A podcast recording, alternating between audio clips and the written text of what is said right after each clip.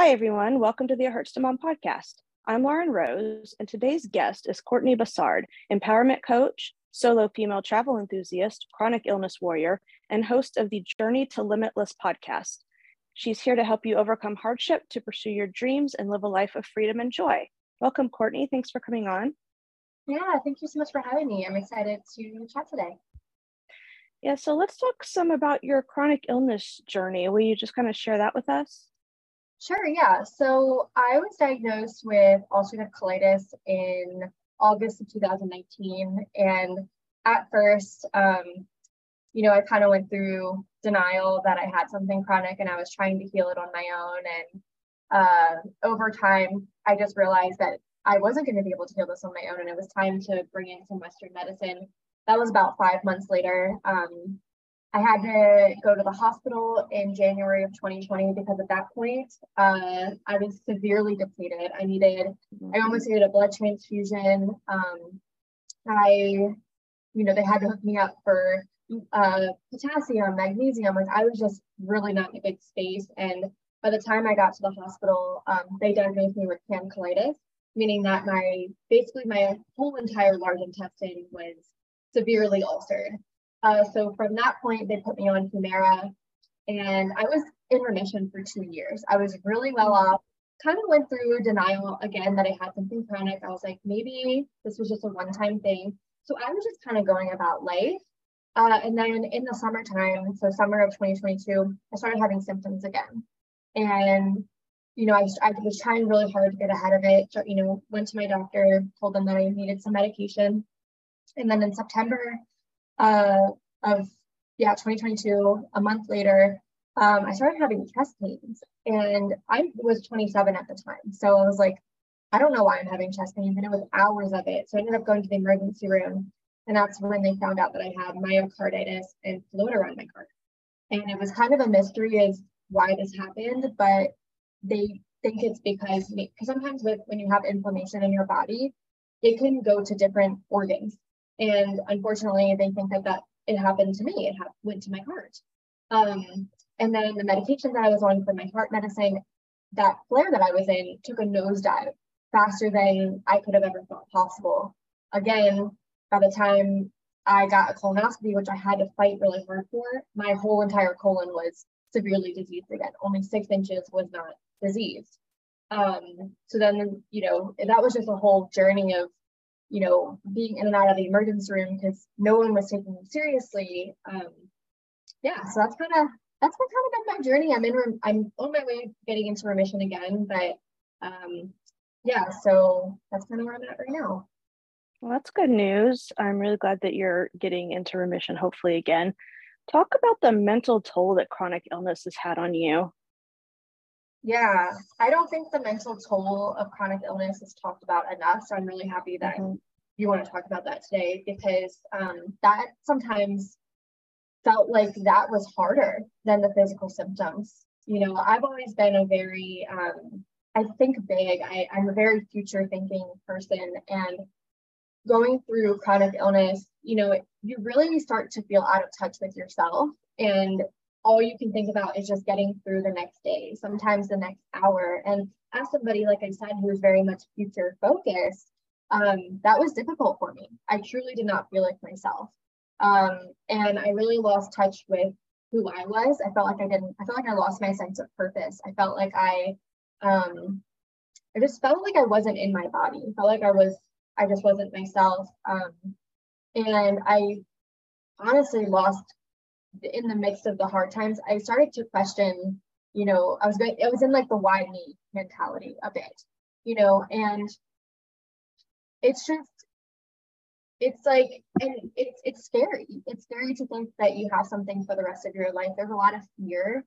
Um, there's a lot of anxiety. Um, you know depression because you can't go and do things that you want to do like your life is so limited and it's it's really hard and you know i've gone through that through both flares but you know being in remission there's still times where i'm like am i actually going to be able to go live the life that i want to like but yeah it's it's a lot of anxiety when having something chronic especially during the difficult times it's a lot of it's a lot of fear and yeah Yeah, so I live with chronic pain. I have for almost 30 years. And on a good mental health day, I can handle, you know, my pain pretty well. I can get up, I can do some things. But if I'm having a bad, bad mental health day, if my depression is just in control or my anxiety is in control, it's even harder to deal with than the pain. So I totally get what you're saying. And yeah. when I had to stop working in 2017 because of my pain, I felt like I'd lost my purpose. So I totally get that too. I spent two years in a deep depression, wondering what what now? What's my purpose in life? Right? Because I had a, a great career and and this chronic life was not what I had planned for. Having to stop working was not what I'd been working for. So yeah, getting something like that, I I get the feeling like you've lost your purpose.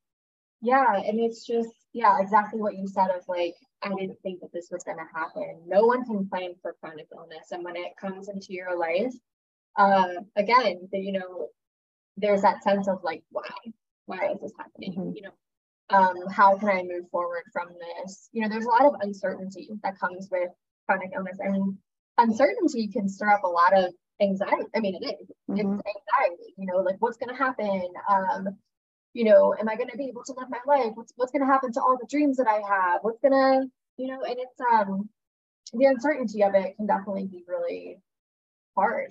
And yeah, that's that's where a lot of it comes for me. And in my first flare up, um, you know, I was living alone back in 2019. So I spent, I was like isolating myself. It's very isolating having a chronic mm-hmm. illness in itself because you know you don't want to be in you don't want to hinder people or you can't do what you want you can't do all the things that you used to so you spend a lot of time alone and with ulcerative colitis it's like i couldn't leave my house mm-hmm. like i spent so much time it felt like i had no quality of life. And yeah trying to get a diet trying to get better trying to you know get your doctors to believe you there was a sense of like when is this going to get better?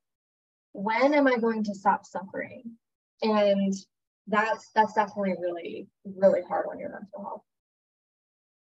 Yeah i i started this podcast exactly because you know for 30 years it's been a very lonely isolating journey mm. and we don't realize how many people out there. I mean one out of five people lives with chronic pain. One out of 12 people lives with chronic pain severe enough to affect their daily lives. That's a lot of people.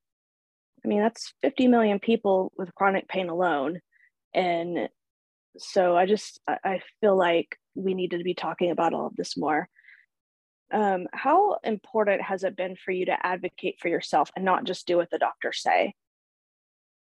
That's everything i mean that's literally why i'm healthy right now um, when yeah so when i after my heart stuff happened and you know my flare took a nosedive I kept going to, I think I went to the emergency room about five times from the heart thing until the very end because doctors were not taking me seriously because my blood work kept coming out fine. And I had to push to get my colonoscopy, which I knew was going to be the next step in order to for anything to change. I knew they were going to have to do that, but it was just when I called my doctor the one day, they're like, "Hey, we're not going to be able to get you scheduled till December." I'm like, mm-hmm this was in October, by the way. So I was like, oh, so I'm supposed to go another two months in misery? I don't think so. That's not going to work for me. So I ended up going to the emergency room. So I was like, well, I can't get a hold of my doctors. I can't, no one's taking me seriously. So I had to keep pushing. And that day that I went to the emergency room, you know, I ended up, so with ulcerative colitis, there's a lot of times where you can see a lot of blood. And I was passing in a lot of blood in the, mm. in the bathroom. And it was to the point that just moving if I just moved, I had to go past blood. And I couldn't lay in certain positions. Like I could, I could hardly walk at some points. And walk, just walking to the emerge, like the room that they were going to put me in, I had to go past blood. So when I was in there, I was like, I want these doctors to take me seriously. So I'm going to take a picture of what's happening to my body. And when the doctors came in, they're like, hey, we we put in a push for you to get your colonoscopy. So we'll get you your paperwork and we'll send you home. And I'm like, no, you, and I showed them the picture and I was like, you got, and I was in tears. And I'm very nice to my doctors, but I had to lay down the line. I was like, you are not going to send me home. I was like, my quality of life, I cannot work, I cannot do anything except lay in bed because I'm in so much pain. And this is what's happening every single time. So that was when I heard them outside the room, like, we need to take this girl seriously. Like, she's very upset. We need to push for her. We need to advocate for her. But I had to get stern with them and I had to really put my foot down. I'm like, no, that's not going to work for me. I need my quality of life back. Wow. I'm glad that you thought of doing that because, yeah, you shouldn't be losing that much blood. I mean, that's obviously not normal. Something was obviously seriously wrong. Yeah, so my colon was entirely inflamed. And what they kept saying, because they kept not wanting to um, admit me into the hospital. Mm-hmm. And that was because my blood work looked fine. And I looked at them and I was like, my blood work looking fine does not tell you how much pain I'm in on a day to day basis. Do you think that I want to be in this emergency room five times this past month? No. I just want to feel better. I just want to not be in agonizing pain. You know, every single mm-hmm. morning I was waking up and I was just crying. I'm like, this is not okay. You know, so they don't know. And, you know, I, I have a lot of respect for doctors, but, and I know that ever since COVID, you know, things have just changed a lot in the healthcare system, but we still deserve care. And that's what I told them. You're right. I mean, we go to medical professionals and we expect them to to help us. And if they're not, that is a problem.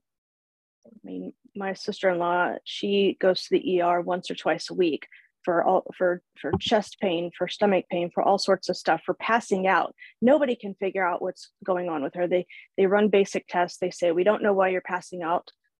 Go home." And it's uh, and we don't we don't even know what's wrong with her because they, they just they completely dismiss her. They hardly ever admit her. And it's it's really frustrating. I can i can't even imagine because there's so many people thankfully you know in my story like i have a diagnosis but there's so many people like that's not the first time that i've heard that. And i i just feel so sad for individuals who are going through hardship and going through health stuff and do not have an answer as to what's going on. Like, I don't know what that's like. And I just, I'm so sad about that. You know, I wish there was more that we could do to help them get care. But yeah, it's going to take seeing different doctors and not just, not just being blown off. Like, you know your body better than anyone else. And if doctors mm-hmm. keep blowing you off, you just got to keep trying with doctors who, who will eventually take you seriously and so you can get the answers that you need. But that's a lot. I mean, that's so, man, that's so difficult. Yeah. So, speaking of difficulty, what got you through all the hard times, like dealing with both the UC and the myocarditis? Honestly, I like to pull proof from my life that I can get through hard things. And with this flare up that I just had, I just kept thinking about the first time that I had this flare up. And I was like, okay, if I can get through that where I'm almost passing out, you know, almost needing a blood transfusion, if I get ahead of this, I know that I will be okay. I know that I can get through difficult times. But the first time around, um, you know, I didn't have that proof. You know, I, what I honestly, one of the things that helped me get through the first time was listening to stories um, of people who have been in very similar shoes of me who have made it through. Um, there was a podcast that I listened to back in 2019 called the Thrive with IBD podcast. I don't think she's putting out episodes anymore, but yeah, there were some stories on there that I was like, okay, this is really difficult right now, but if this person can get through this, and I, you know, I'm listening to the way that they advocated for themselves, I'm listening to all the things that were helping them. If they can get through it, I can get through it too. So that was really powerful when I didn't have proof in my own life, but yeah, I just I just remember the times that were really difficult for me. You know, if I feel into my body and like I've been here before, I can do this. That's awesome. So I know that there was an event you wanted to go to called the Empower Her conference. Mm-hmm. And I saw that on your social media how that imp- how important that was to you. How did you deal with the disappointment of having to miss that that you were so excited to attend? Man, I was so bummed because mm-hmm. um, I bought that ticket in January of 2022 and the event was in October. So, you know, there were months of, and I mm-hmm. love travel. So the fact that it was in Phoenix, like, I was so excited about it. Uh, and then about a month before, I was like, after the myocarditis, I was like, okay, all I want is to get to that event. And my sister's mm-hmm. supposed to come into town, and things just were not getting better. Like truthfully, like I was trying to get on prednisone and really just the most important thing to me was getting to that event. So the morning of that event, I had my bag packed and everything. I had to go to the emergency room that morning because I just was not well. I was like, there's no way that I'm going to be able to get onto an airplane. If I get to Phoenix, like I don't know what's what that's going to do for my health. Like I was in that bad, bad of a space. So that was really difficult. But what I remember, so I remember getting home from the emergency room, they upped my prednisone to 60 milligrams that morning. That was the only thing they did for me. I remember sitting outside and I was just crying. And I was like, I may not understand why this is happening right now. And this is really frustrating. This really freaking sucks. But I know I have faith that this is happening for some reason. That's what I just kept telling myself. And what I ended up doing was I ended up booking like a solo, like a solo weekend trip to the mountains. I live in Colorado, so I'm like, all right, I'll just go somewhere in the mountains. It'd be less, you know, it still gets me out of town. I go and got a massage and like a wellness weekend, kind of like poured into mm-hmm. myself. Um, and that was like much easier on me. Still really difficult, but um, I went and did something for myself to kind of replace the FOMO that I was feeling from the events. But yeah, I just kept reminding myself, I may not understand this right now, but I just have faith that I will someday. This is serving me in some way. And I love that you still took that weekend and did something for yourself on a smaller scale, but still something to take care of yourself and something that you would enjoy. That those are really good idea. Yeah, I deserve that. You know, when we're going through difficult times, like one of the things that one of the things that was different from this flare up from than from 2019 is over the last few years, you know, that was what was that, 33 year difference. I've really built a foundation of self-worth and self-compassion that during that time, like the first time I was really mad at my body. Like I was punishing myself for going through this. I was so upset that, you know, it was it was happening to me, right? And this time it's like this is happening and I deserve care during this time. Like my body needs more love during this time. I don't need to beat myself up. I don't need to be in this, um, you know, just hating myself. That's not going to get me to feeling better. So I really, really dove into self care when I was going through the midst of the really difficult times. Was yeah, I went and got a massage, booked the trip, and gave myself self gave myself compassion. You know, we need that when we're going through really difficult times. It's not fighting fighting it isn't going to help. You really gotta, yeah, just be compassionate with yourself. I completely agree. I struggle with that. I struggle with being hard on myself for the things that I can't do. But you know, my husband's always reminding me, you know, it's not it's not my fault. Uh, there's nothing I can do about that. So I might as well, you know, give myself grace, give myself compassion. It's necessary because yeah, I mean, you could be doing all of the all of the right things, right? And with chronic chronic health issues, chronic pain, no matter what you do, it's just it, these flare-ups can happen, and it's not any like there's no reason to blame yourself for it. I know it's like it's such a mental thing because in our minds, you know, we can think of all the things that we're maybe doing wrong or that we did to ourselves, but like I don't know, self-compassion is just such a and it helps like your nervous system calm down when you're just like, okay, I, you know, I, I've accepted that this, you know, I'm learning to accept that this is where I'm at right now, and I deserve more care because I can't help it that I'm going through this. And um, I love myself. I love myself enough to be compassionate with myself. You know, and it's a journey that every individual is going to be on. So if you're listening to this and you're like, I'm not there yet, like don't beat yourself up for that. It's a journey, you know. But just starting to practice having grace and compassion can really go a long way in your healing journey yeah one of the biggest things that i can do to have compassion for myself is to rest even if that's taking the whole day off because i can't i'm just in too much pain or my depression or anxiety are really high you know i can i can take a day. It's okay. The world still spins. Uh, exactly. And yeah you'll be able to the more that you allow yourself to rest like that's going to prevent you from burning out and making your condition worse. So like I know rest is such a sometimes it feels like with rest and the way that our society is, it kind of feels like we're going against the current. Like, oh, mm-hmm. society tells us that we need to do, do, do, and then we're trying to rest, and it, it there's a lot of resistance there at first, but um, I was definitely there as well. It's something that I've had to really take it into this view layer. I'm like, okay, you really have something chronic, sister. So like you need to slow down. And I really honor rest. Like probably after this, after this conversation, I'm gonna go rest and maybe watch Holiday Dancing Championship and chill out, even though it's February, I'm still watching holiday shows. Um, you know what I mean? Yeah. So how has body work and breath work helped you? Yeah. So, you know, in November, I think it was the end of October, that was like right after, might have been as I was trying to get my colonoscopy scheduled or right around the time, but I was just still like suffering. Um, and again, I just kind of felt like I was fighting it still. And through breathwork, I hired a um, woman named Janelle. She's absolutely incredible in the Denver area.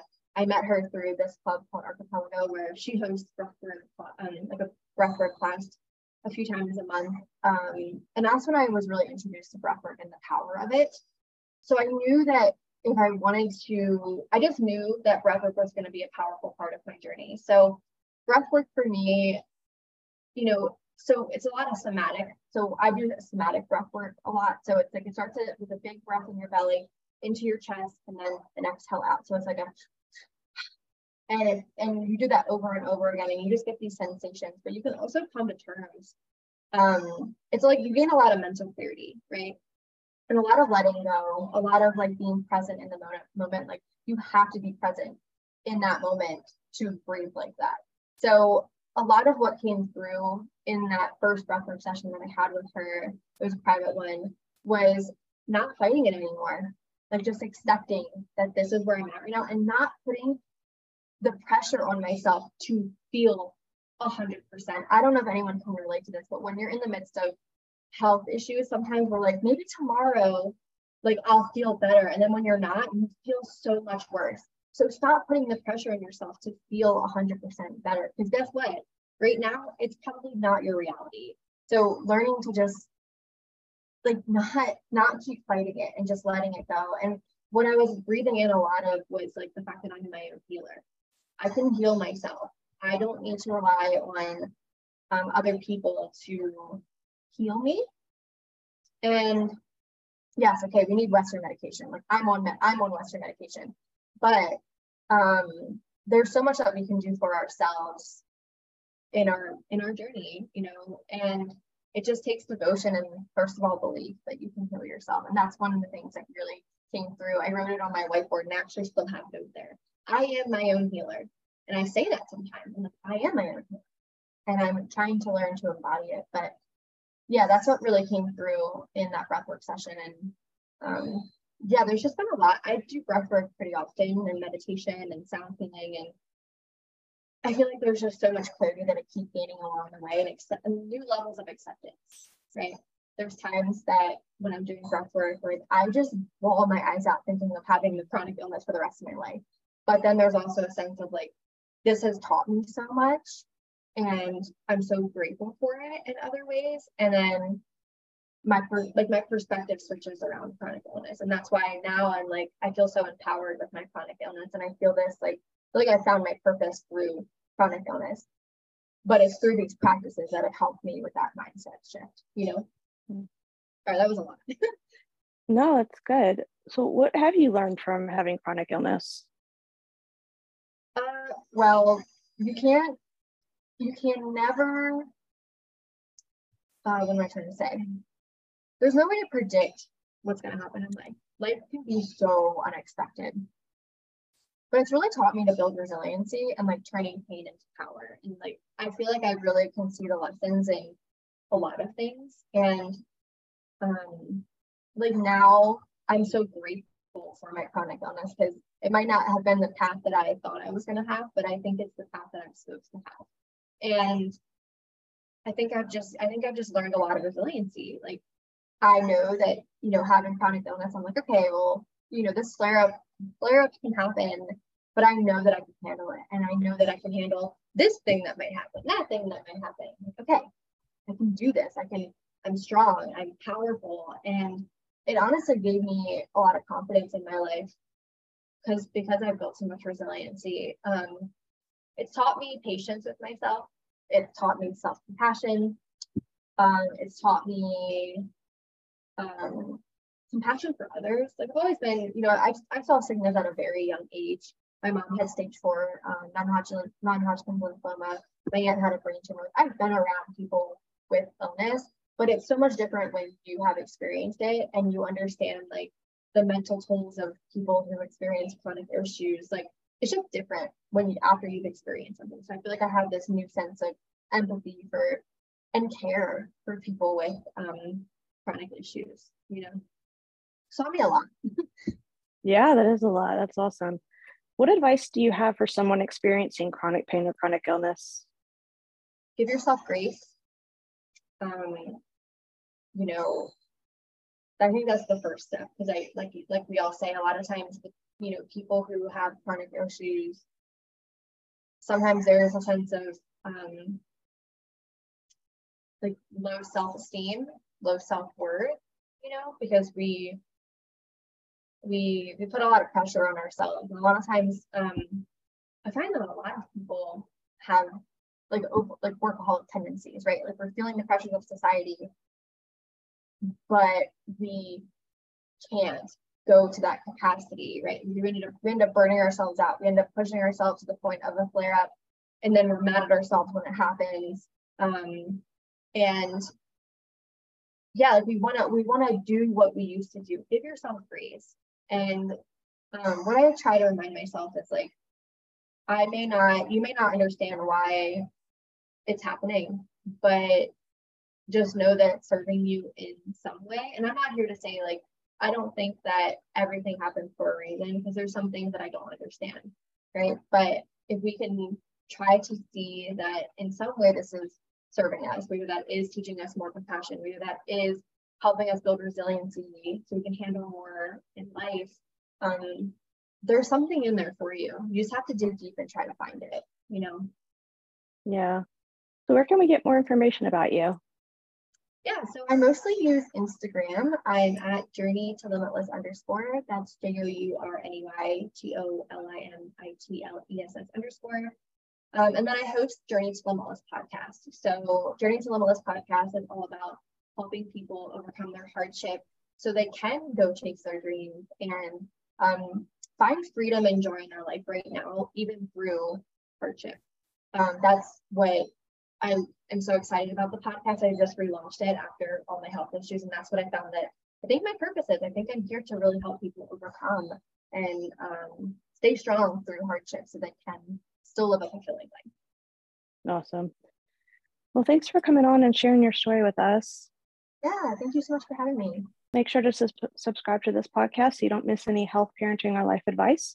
For my freebie, go to 30 ways to relieve pain without taking a pill um, at ithurtstomom.com slash tips or on my Instagram at ithurtstomom.com under pain relief. If you have any comments, suggestions, or want to be on this podcast, email me at ithurtstomom at gmail.com. I wish everybody a blessed day. Bye.